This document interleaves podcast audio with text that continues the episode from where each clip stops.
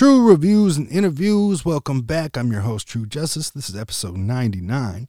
Talk about a movie called Windfall. Uh, I was uh, browsing Netflix the other day, came across this. It was starring Jason Segel, and I love that guy. So, and the description of the show was different than I'm used to for him. So I was like, oh, I'll check this out. So it just came out this year, 2022 rated R on Netflix called Windfall. Um, so Jason Segel, Lily Collins, and Jesse Plemons. Um, I did not recognize Lily Collins.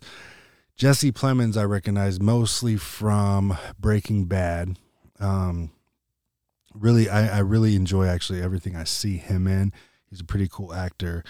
Um, and Jason Segel, if you remember him, you know, Forgetting Sarah Marshall, I Love You Man with Paul Rudd.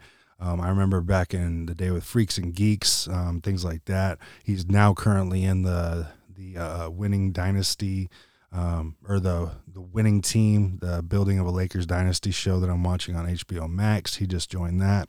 Um, so this movie, I'm gonna start off now. I gave it a two out of five. Not impressed, and it was hard for me because I went back and forth. I was like, I wanted to rate it higher. I really did. Um, the movie's about a, a break in going wrong, basically, a burglary gone wrong, turning into a kidnap scenario and uh, negotiation for money and all this. So um, it was. It was too long, too drawn out, and I think it was only like an hour and a half movie.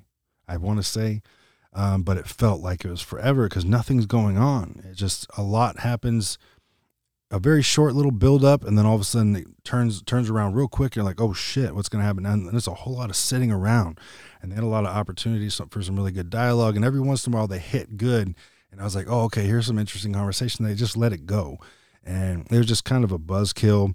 Um, jason segel i thought he had a couple moments in this where that were incredible displays of him being able to act differently than usual because he kind of plays the same character in every movie. Just um, kind of like a lonely, sarcastic, humorous, angry guy.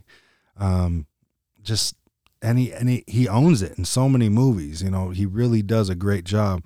And in this one, it was definitely an opportunity to, to showcase a little bit more. And he just couldn't really hit too much on it, or or the the writers didn't have enough of it for him to really take over with. I'm not sure, but um, basically, a billionaire owns this little getaway house and um, Jason Segel's character in the movie. He's you know he knows that he's not home at this point somehow, so he's he's broken in, and he's going through all the shit, grabbing a little bit of cash and all this. Nothing nothing big on the come up, but he's got some jewelry and a few thousand dollars in cash. You know, he's about to head out all peaceful, and as he's leaving. They arrive to come visit their getaway home.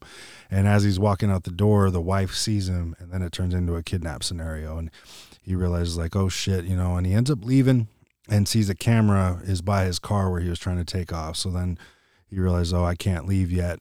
I need enough money to be able to start a new life. Well, this guy's got billions of dollars. So, you know, it just turns into that whole scenario. The ending I thought was um not my favorite ending. I won't I won't do a spoiler. Um, definitely a little surprising.